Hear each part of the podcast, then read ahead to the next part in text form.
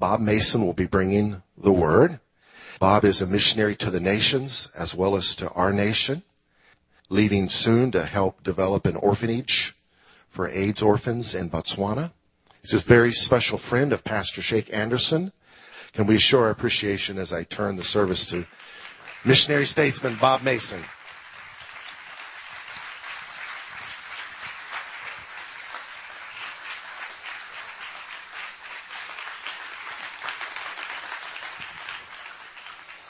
When I was a little bitty kid, I didn't know it, but I could barely talk. My mother told me years later after I accepted the the the call to go to some of the deepest, darkest places in the world, the Amazon jungle and dark places in Africa and a lot of communist countries doing covert underground ministry and all that. It's a lot of dangerous situations.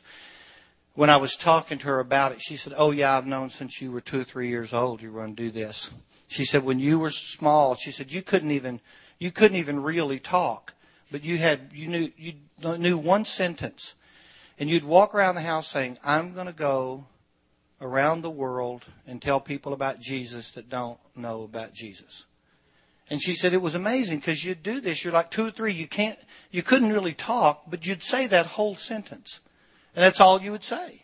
And of course, I don't remember that, but um, so she said I knew someday this would be your call because I had been in and I'd taught at Christ for the Nations for eight years, and I'd done a lot of missions work through that ministry as well. And uh, and I'd pastored a lot in the Metroplex here in, in Dallas Metroplex, and and uh, and and so when God called me to the mission field 15, 16 years ago, full time, it was it was really really strange for me because I I was like I had been involved in worship for 25 years. I'd started out with Russ Taff and a Christian rock band when we were teenagers and and, I, and for 25 years that was my that was my life. And I still I love to worship. I, I'd, I'd rather do that than absolutely anything. If I could just worship that's all I did. Just you know 24 hours a day for the rest of my life I'd be very very happy. Um, but when when uh, when my wife passed on and went on to heaven I, I just I kind of got in a I'm a good soldier years, many years ago, God, you called me to do this, so I'm going to put one foot in front of the next, and I'm not, I'm, I'm just going to do what you told me to do. The emotions were gone and all of that, but um, I was going to be uh, obedient. And that was, that was, boy, that was my word, obedience. I'm just being obedient. I continued to build churches and I continued to do, you know, a lot of stuff on the field and all that, but the emotion was gone. And, uh, God has really, uh, re, you know, just reworked my heart. It's really amazing. Uh, because I, you know, I would tell God, I'd tell him how mad I was at him for taking my wife. And uh, I said, I said, God, I really don't like you. And he goes, that's okay. I love you. And, um, you know, of course, what, what are you going to do when he does that? You go, oh boy, great. Thanks a lot, God. Really appreciate that. Just pour it on, okay? Um, and uh, and he he just loved me back through all the the hurt and the pain. And uh, I just thank God for friends like Shake that that never gave up on me. And you know, I I uh, it's such a wonderful privilege to be here with you today. Uh, I had stopped ministering in the United States. I was doing my ministry overseas, and and I was gone a lot. And uh, and God was really blessing it. And and when when uh, when all this came down, and my life just drastically changed overnight.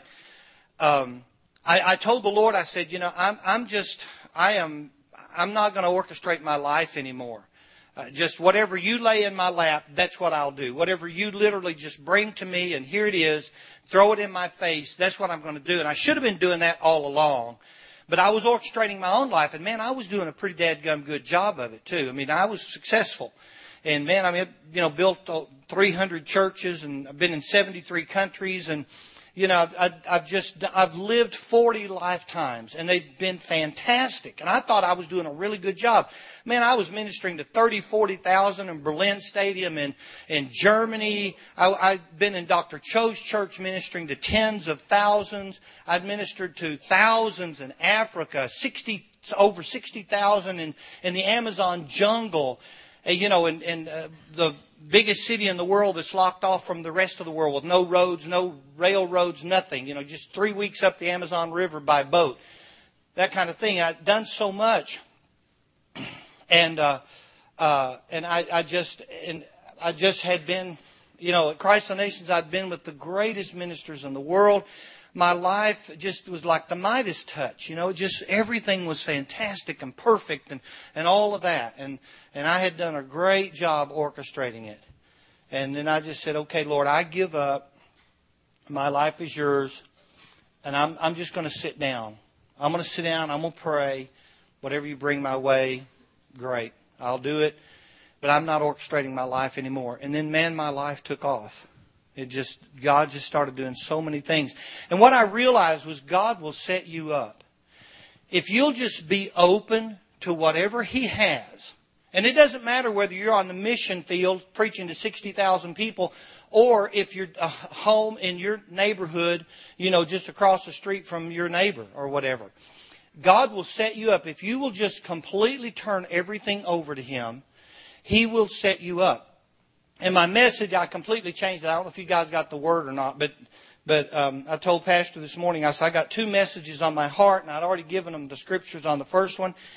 And then right before I walked in here, it's like the Lord said, no, I want you to do this, this other one that's on your heart. And uh, it's from Acts 17, and we're going to start with verse 16.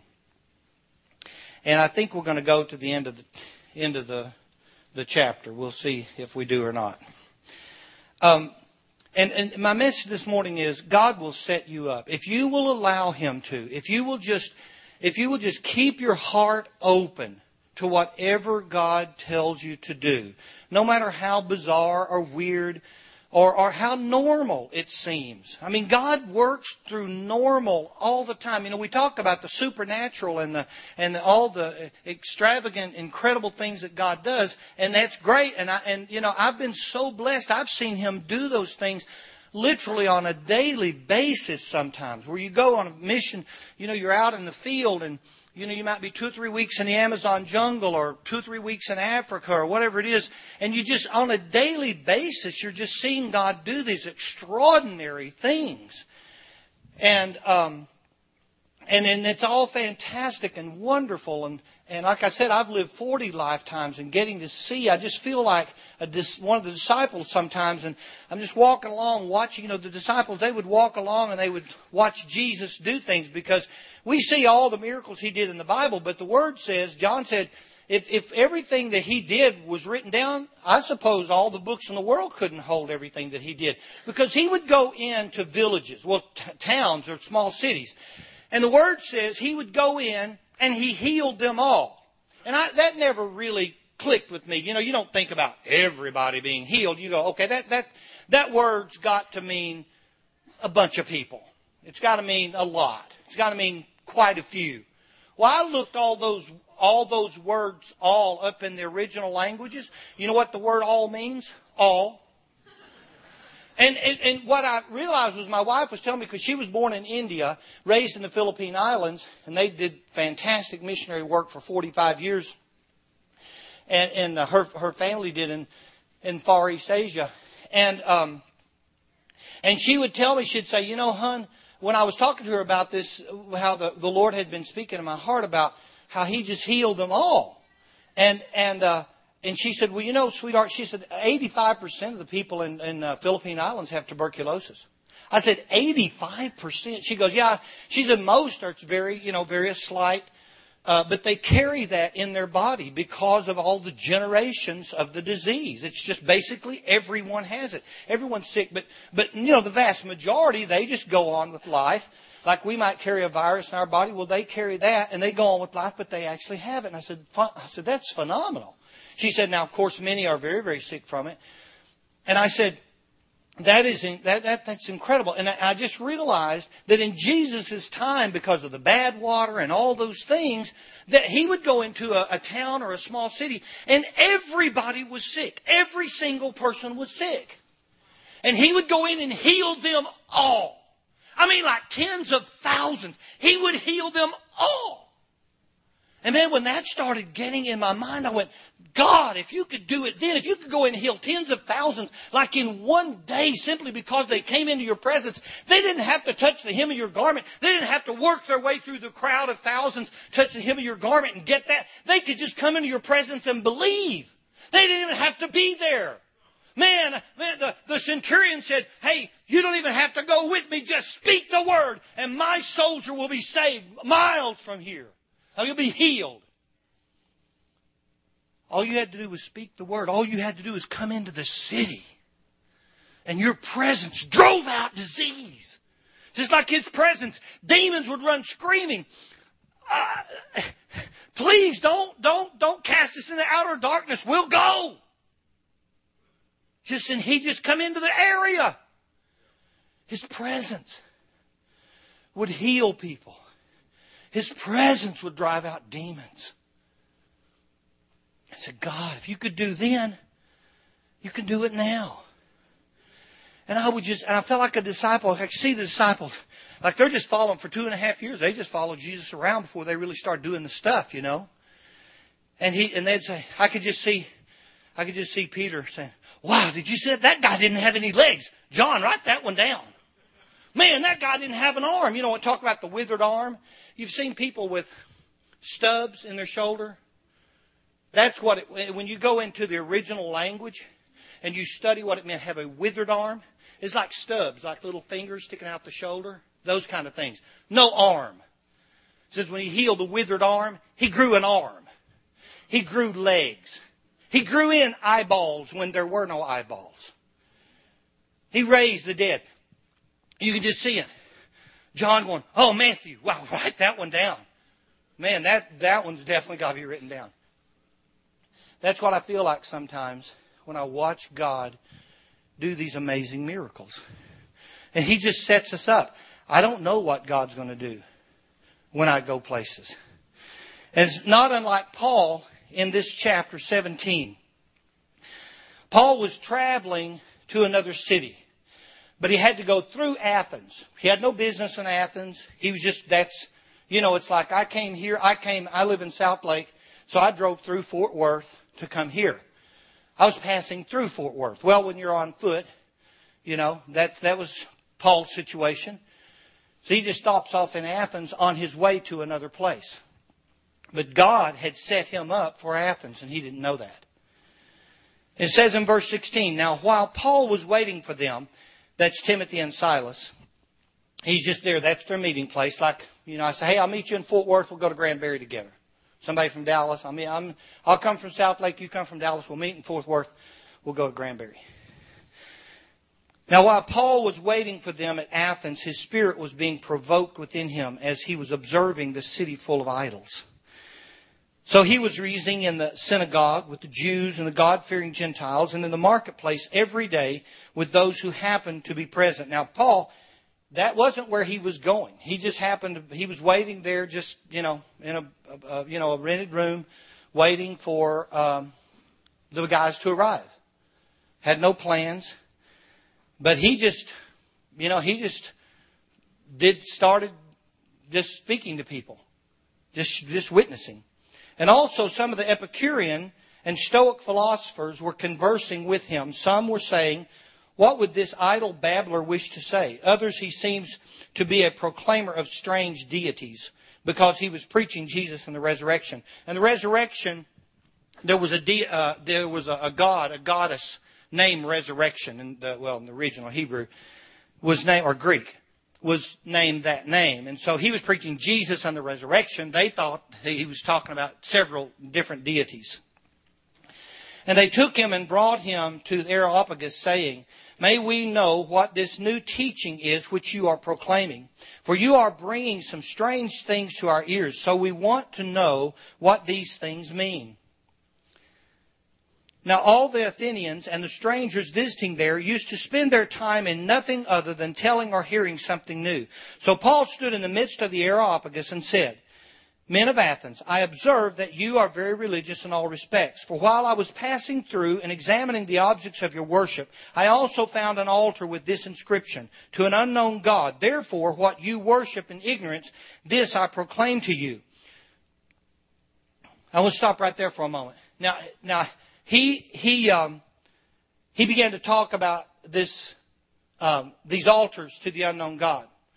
Now, what Paul knew, but what these Stoics and and uh, philosophers had forgotten, was this whole story. Six hundred years before Paul came to Athens, there was a great plague that came upon Athens. Now, this is in the, the Greek history books. It's obviously not in the Bible, but it's in the Greek history books. And this is what Paul's talking about. 600 years before he came there, there was a great plague.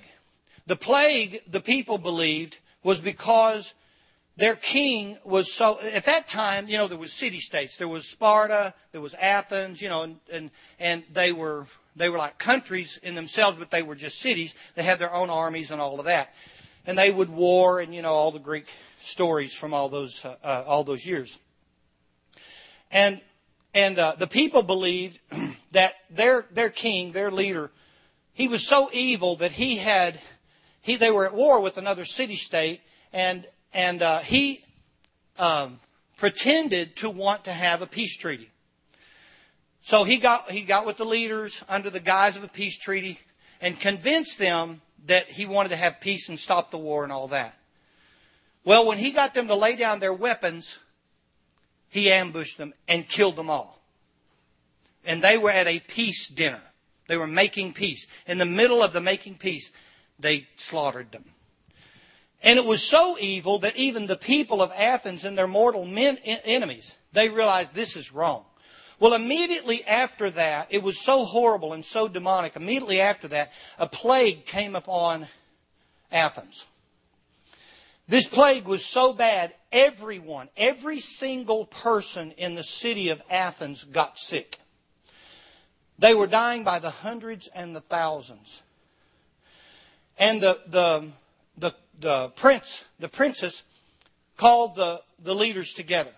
And she said, we've got to sacrifice to our gods. They said, we've sacrificed, we got, we've got many, many, many gods.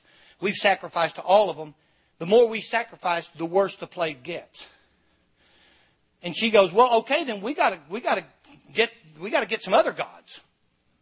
Okay, so they went out by ship, by um, horse, by uh, oxen cart, every way they could. They went out and and they plundered all these other city states, basically the whole known world as best they could, and brought back gods. I mean, they brought back hundreds, maybe thousands of gods.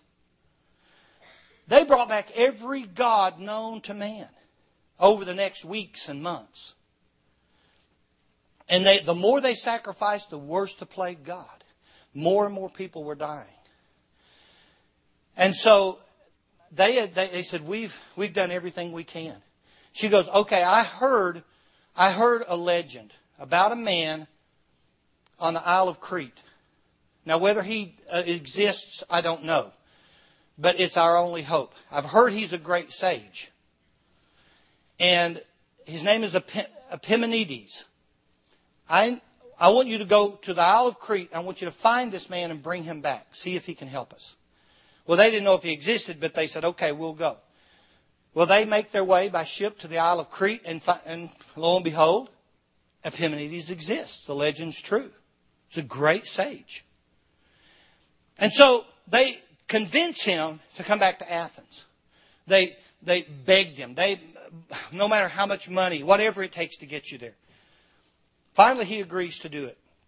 He comes back to Athens and he says, just give me some time. And so he walks the streets of Athens and he hears the weeping and the wailing and the crying and he sees the, the just the horror of the whole city being eaten by this disease by this plague.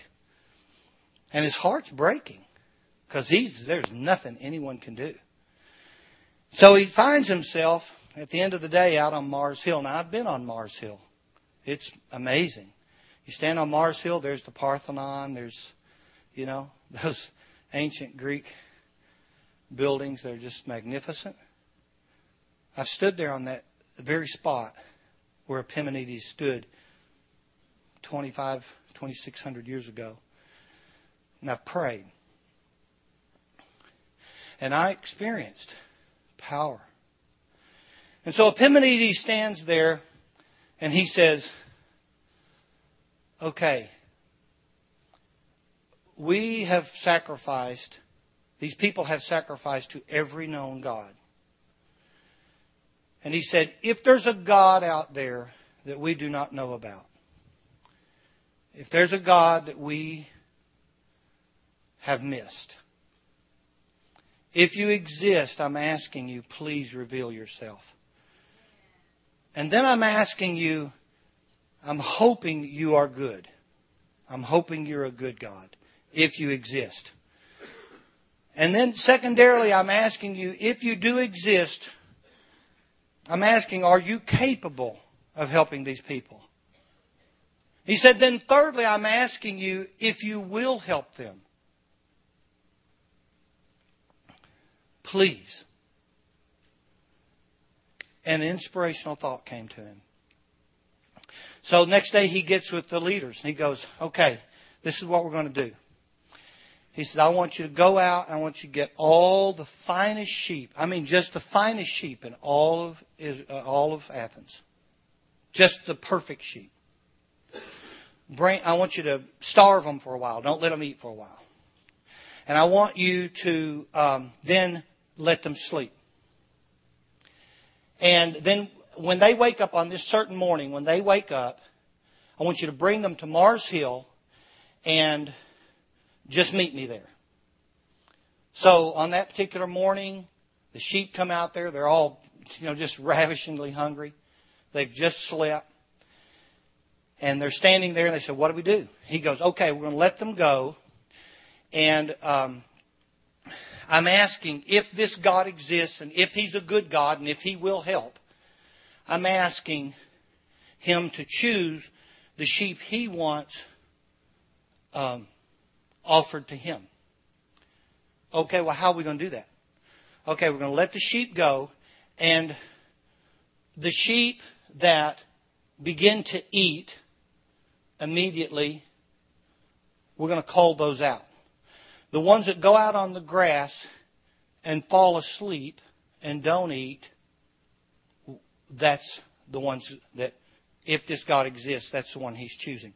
And they're like, the sheep are starving they just slept and they're going to go out and lay down and sleep on the grass and not take a bite. He said, Yeah, if this God exists, that's how he's going to do it. That's what I've asked him. Okay. They thought they thought Epimenides was, you know, had lost his mind. They let the sheep go. The finest of the fine walk out on the grass, gently lay down, and fall asleep. The rest of the sheep gobbled it up. He said, now call all those out. Every place you find a sheep asleep, we're going to build an altar. Get your finest masons. We're going to build an altar. So they go, they get their masons, they build the altar, they sacrifice the sheep. The next morning, in your Greek history books, you can read it for yourself. The next morning, everyone in Athens was healed every person in the city. A few days later, the Epicureans, the Stoics, the leaders, they're all gathering together. This is incredible. Okay, well now who is there? Uh, who is this God? I mean, who is it? Well, well, we don't know. We never heard of this God. We have no idea who this God is. Okay, well let's. Okay, what, what are we going to call him? And so they start throwing out names. Epimenides hears this. He comes in a meeting, and goes, "What in the world's wrong with you guys? What's wrong with you? well, you know, we got to, man, we got to name this God. We got to, man, you know, we got to start worship. We got to start all this stuff. He goes, no, we don't know who this is. You write on the inscription to the unknown God. He'll reveal himself when he's ready. 600 years later, Paul, being a, having a doctorate in history and philosophy and Greek history, we, we believe he had like seven doctorates medical doctorates and all. He was uh, one of the most learned men in the entire world. He knew all this. So this is what he's telling them. He's saying, he's saying, for while I was passing through and examining the objects of your worship, I also found an altar with this inscription to an unknown God. Therefore, what you worship in ignorance, this I proclaim to you. He's proclaiming, he's reminding them. Remember the story? Remember Ep- uh, Epimenides? In fact, you can read in uh, Plato and Aristotle and those guys. Epimenides, this is what uh, the Plato said about Epimenides in his book of laws. He said, Epimenides is the man who helped mankind reinvent the inventions lost during the great flood. Plato talked about Noah's flood. He said Epimenides, he's the guy. He's the, he's the um, most learned man in the world. He helped reinvent all the inventions lost, that mankind lost. He's brilliant. And he loves God. He loved God with all his heart, didn't even know who God was. It's like Cornelius in chapter 10 of Acts where, where I was going to preach, but, but the Lord laid this one on my heart. Cornelius, he was a man that loved God but didn't know God. He was a Gentile. No Gentiles had ever been born again. When God spoke to Peter on the housetop and said, I want, you know, there's some men coming to get you. You go with them. Do whatever they, you know, whatever I tell you. Up until that point, they didn't even believe that Gentiles could be born again. All the Christians were all Jews. They believed they were God's chosen and only Jews could be born again. Gentiles, they just weren't, they, they weren't capable of that. They weren't chosen by God, so they couldn't be born again. They couldn't have eternal life. And that's when God spoke to Peter and said, go. And so Peter goes. He sees that the angel has come to Cornelius, spoke, told him about Peter and said, go send your men to find Peter at the tanner's house and blah, blah, blah. Simon brings him back, and Peter realizes, wow, God did all this, and the Gentiles can be saved. Cornelius was worshiping God and giving alms. He was just giving to the poor and, and, and loving God. He didn't even know God. Epimenides loved God. He just didn't know who he was. It's like Helen Keller. When they finally broke through to Helen Keller, couldn't hear, couldn't speak, couldn't see. No communication at all. And the, and her teacher wrote in her hand, God. She had learned that word God. She wrote, His name is Jesus. Helen Keller. And she began to tell her about the love, peace, joy, long suffering, death. And Helen Keller said, Oh, I knew him. I just didn't know his name. I was ministering to a young man in China who had had miracles start happening in his heart, but he didn't believe in God. And when I began to share God with him about the peace and the love and the joy, he goes, I know him. What's his name? I, have been feeling that love. I've been told all my life that there was no God. I've been trained. I've been conditioned. I've been brainwashed that there was no God. But, but I began to pray. I felt like a fool. I felt like an idiot. I felt, I felt like I was, I was losing my mind. But I began to pray. He said, I began to feel love. I began to feel forgiveness. I began to feel redemption. And when I began to tell him the attributes of Jesus, he goes, Oh, I know him. I know him. What's his name? I say his name is Jesus. He goes, Oh, that's his name. That's his name. At the Ming Tombs, the boy was saved right there. Chow.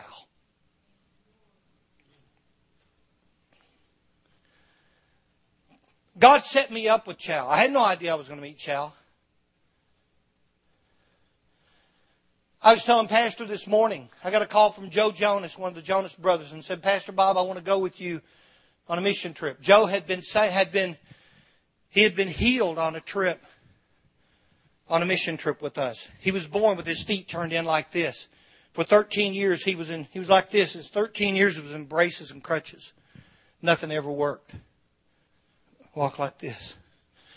On the mission trip, he couldn't help us because we build a lot of churches and it's really hard work. And we hike up and down mountains with bags of cement on our backs and, and, uh, you know, concrete blocks and all that stuff. And Joe couldn't help. And, uh, and so Kevin Jr. came to me and he said, Pastor Bob, he said, uh, he said, Joe really needs to be healed. I said, man, he can't, you know, he can't do anything. I said, okay, let's get him healed. So I called the teenagers together. I didn't call any of the adults. We were in the Chiapas Mountains, high up in the mountains with the Mayan Indians. I just called the teenagers and I said, guys, Joe needs to be healed. They'd all grown up with Joe and they were like, yeah. We began to pray. It was amazing. His feet were like this. He's sitting there on the couch. I'm sitting in the chair across from him. His feet are like this. They went boom. All the bones, ligaments, car, everything just moved. Everything moved. He went, we got back from the mission field. Well, the next day, the next afternoon, Joe came to me and he's covered in dirt and sweat. Pastor Bob, every muscle, everything in my body hurts except my feet. All day long. All day long, he had been hiking up and down that mountain carrying blocks of cement and 100 pound bags of cement on his back. Strong as an ox. God had just. So he called me, and, uh, you know, just recently he goes, I've been touring all over the world. They were singing up to 50,000 people a night. He goes, uh, Pastor Bob, I just need to, I just need to go with you. I need to go to the field. Let's go do something. I said, okay, buddy, let's go. He goes, where are you going? I go, we're going to Africa. Okay, all right, great. What are we going to do? I said, well, we're going to do some more digging. I said, we want to build an orphanage, uh, an AIDS orphanage, but the country of Botswana, the government, they don't, they say they don't have an AIDS problem. So the, but 30% of their people have AIDS, but they're in total denial. So there's no paperwork. There's nothing. You can't. It's against the law to to have an AIDS orphanage or any, you know any kind of AIDS program. And and I said, but we're by faith. We're going to build an AIDS. We're going to build a baby's AIDS house. And by the time we get this thing built, we're going to be able to have an AIDS orphanage. We're just going to start. We're starting by faith. It was so bad. One of our friends went in well, this was over now five year praying over five year period, and our friend that lives there permanently. What I decided was, I said, "Okay, Lord, uh, this is ridiculous," because constantly there were babies. We'd get reports from villages, babies coming in, you know, that were dying. Their mothers died of AIDS in the mud hut or bamboo hut, and you know the baby's laying on a dirt floor dying, and we could save that baby's life. So we'd go to the government and say, hey, can we please, look, there's another baby out here in the village, in this certain village. Can we please go and get that baby? No. If you go get that baby, you'll be arrested. We'd be kidnapping. We're going, wait, it's dying. The grandmother's 90 years old. She's dying. The mother's dead. The father died of alcoholism. And the baby's laying there dying. The baby will die. It's got, they said about, they figured seven hours. Please, let, we can save that baby's life. And in fact, if you'll let us, all these thousands of mothers, we have medicine that, that all these thousands of mothers that have AIDS, we have medicines that will block the AIDS virus from moving from the mother's body to the baby's body. So we can save the babies in the womb. No, we don't have an AIDS problem in, in, in Botswana, and so no, you can't you can't do that. And this is how bad it got. So I said, okay, Lord, we got, we got to draw a line in the sand. We cannot continue just negotiating with these people and trying to convince them to do the freaking right thing. And so I said, I said, okay, we're drawing a line saying we're going to, we're going we're going down. So I, we took our whole team, I don't know, 30 of us or whatever it was on that particular trip. We go down and there's, there, the, there's this city block of all these government buildings. And there's 20 foot walls all around it. Barbed wire fence and all those kind of things. Concrete walls, 20 feet high. I'm like, okay, let's go. Let's march we started marching. We marched all the way around it. We were praying, marching all the way around it. My son looked up at me and he said, Dad, this is like the, the, the Israelites in Jericho. He said, they won, and I believe we're going to win too. I said, son, you're right. So we marched around. So we stood out in front for another two hours with our hands pointed toward the wall, praying. Okay, so Jana, our partner, goes in. She sits down with the, the woman that's head of all the human health affairs of the country in that region. And she's begging her. So there's another baby dying. If we if you let us go get the baby, we can save its life.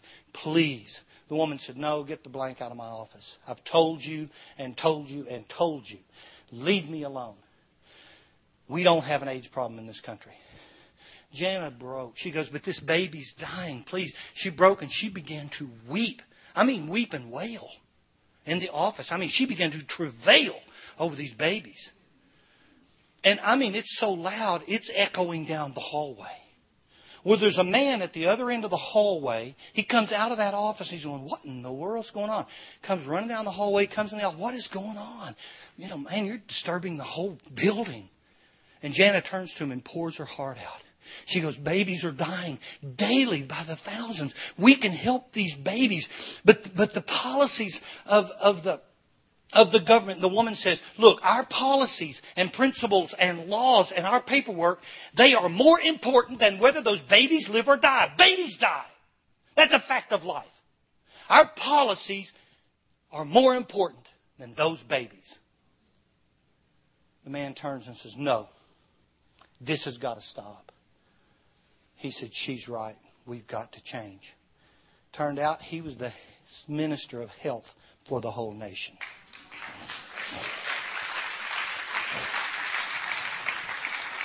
He was just there for the day. God set us up. We had no idea. It changed. We have the baby house. We go over every year my daughter's headed over there very soon, taking a whole team out of Nashville, well, from all of the United States, and they'll go. You know what they'll mostly do? They'll hold babies. They'll hold babies. They'll change diapers of AIDS babies. My son, he's so awesome. He works double shifts. He'll work like 16 hours a day in the baby's house. Just playing with those babies and changing their diapers, taking care of them. My daughter loves it. She's an artist in Nashville and she's doing great. Her CD went to number 55 on the iTunes pop chart. She's, she's doing great. And she's the worship leader in her church. But she loves going and holding those AIDS babies. God just set us up. We had no idea. We had no idea. So Joe says, I want to go with you. So, you know, we're, we're building this right. This is right before that happened. And, uh, and we're believing by faith to build a building. And so I had no idea Joe was going to call me and say, I want to go with you. God was setting something up. I didn't know what it was. So then we find out, they go, Well, Joe Jonas is going to be with you? Wow. Um, well, you know what? The, the city officials found out. They're like, We're going to open up the whole city to you. We're going to let you guys go and, and preach and do whatever you want to. If Joe will come and sing, we'll preach and let you do everything you want to in all the public schools in the whole city. I think we hit 13,000 children with Daniela, my daughter, and Joe. So then, I to this day still don't know how this happened, but we get, we get, our partner gets a call from the palace in London. And the palace says, hey, we understand you guys are going to be in Botswana on these particular days. So, yeah. Well, would you mind if Prince William joins you? I mean, like the guy who's going to marry Kate, that guy. Yeah, yeah. So I said, well, let me pray about it. Yes. And so the prince joined us, and we did a big concert, and the prince spoke. And we had a big concert in the soccer stadium. It was fantastic. God did an incredible work. That's a wonderful young man. He really picked up his mother's mantle. Heart, he has a heart for those African babies. Whew, those little children. I mean, he does. Well, you look in his eyes, you look in that boy's eyes, and you just want to cry. He'll be a great leader in this world. He loves God. And um, so God just set us up. I had no idea of any of that. But I just said to God, when my wife, after my wife passed away, I said, Lord, I just want to sit down. I don't want to do anything anymore. I said, God, I've lived many, many lifetimes. I've laid my life on the line. I've looked down the barrel of machine guns in communist countries. I've, I've, I've looked at the end of spears of, of native warriors that wanted to kill me. I've been interrogated for hours by soldiers. I've been interrogated in Red China. I've been interrogated in, in East Berlin before the wall fell. And I mean, I'm telling you, I could go on for days. I said, I've got a preached to nearly 100,000 people many times. I, Lord, I'm tired. I want to just sit. I can't do it without my wife. And um, and I said, I'm not going to orchestrate my life anymore. As good as it's been, I'm not going to do it anymore. Now, if you want me to do something, you just set it up. I had no idea what I was saying. Because, I mean, now if we go to the Amazon jungle and we have people walk for days, for weeks, somehow from village to village to village to village, the word just spreads. And they find out that men of God and doctors are going to be in this particular village on this particular day. And they show up walking for days. And God heals. Little blind boy, God just healed him. We had, I'll tell you who was with us on that trip was he's the head of pediatrics for Houston Children's Hospital, one of the, what, five, five or ten best children's hospitals in the world. He was with us on that trip. He examined this little boy twice. Stone blind. And another guy that was with us on the trip, Zach Stevens, he's he won. You ever see the ballroom dancing on like a PBS, you know, ballroom and Latin dancing? He was na- national champion twice, and his wife was national champion twice. He was with us on that trip, and his heart broke because he had two little boys about that same age, a little six-year-old boy. He said, "Bob, we got to pray." And Dr. Dr. Brian just said, "Guys, he's completely blind. He's hundred percent blind." And, and he said, "Okay." And we just said a simple, "Jesus, please, please, Lord, please." And Dr. Brian took a piece of candy out of his pocket, and he and he was going to. The little boy was sitting with his hands just in his lap like this, and Dr. Dr. Brian, Brian Sibley, he took his piece of candy out of his pocket and he was going to put it in the little boy's hand. The little boy reached out and grabbed it. I said, "My God."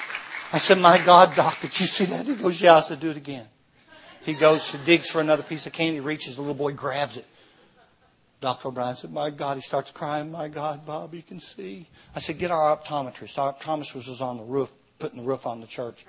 Dr. Neil, come here. He comes running across the village. What's going on? What's going on? Examine that little boy. Why? Just examine him.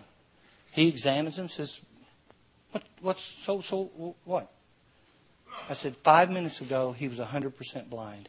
He goes, Well, he sees better than you and me now. I see that kind of stuff all the time. God just set us up. Did you know that woman walked for 15 days, I think it was, through the jungle to get her little boy there? It was her faith. That she was like the woman pressing through the crowd. If I can just touch the hem of his garment, I could just see that little woman, that little Inca woman, that little Aguaruna woman if I can just get to that village on that day before those men of God and those doctors leave, I know my little boy will see. I just know it. And God did it. God will set you up. The word goes on down through here.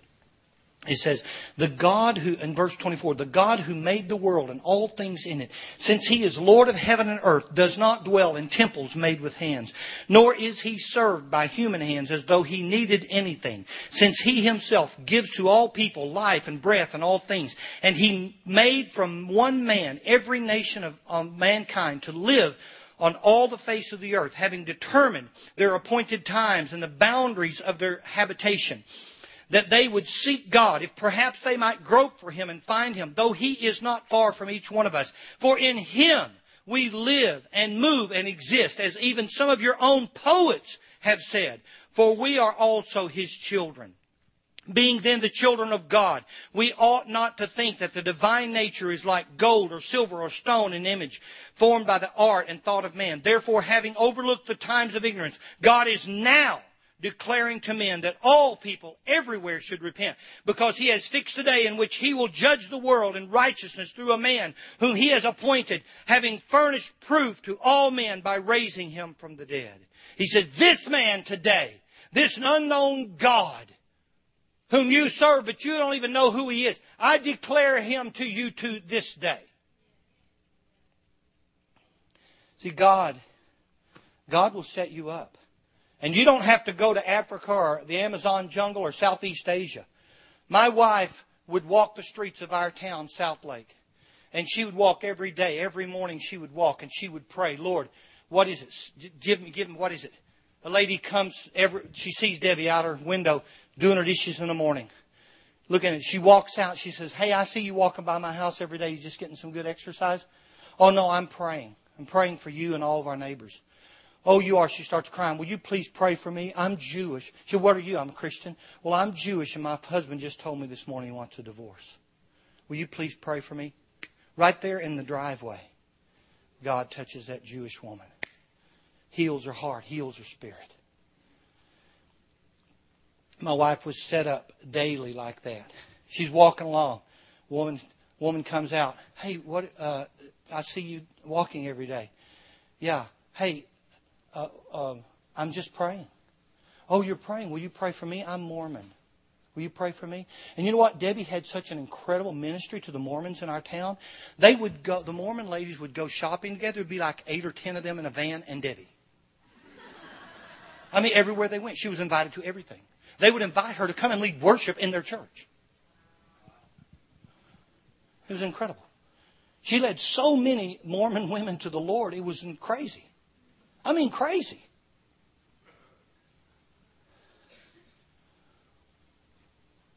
They'd tell me, they'd say, man, Debbie just, she changed my life.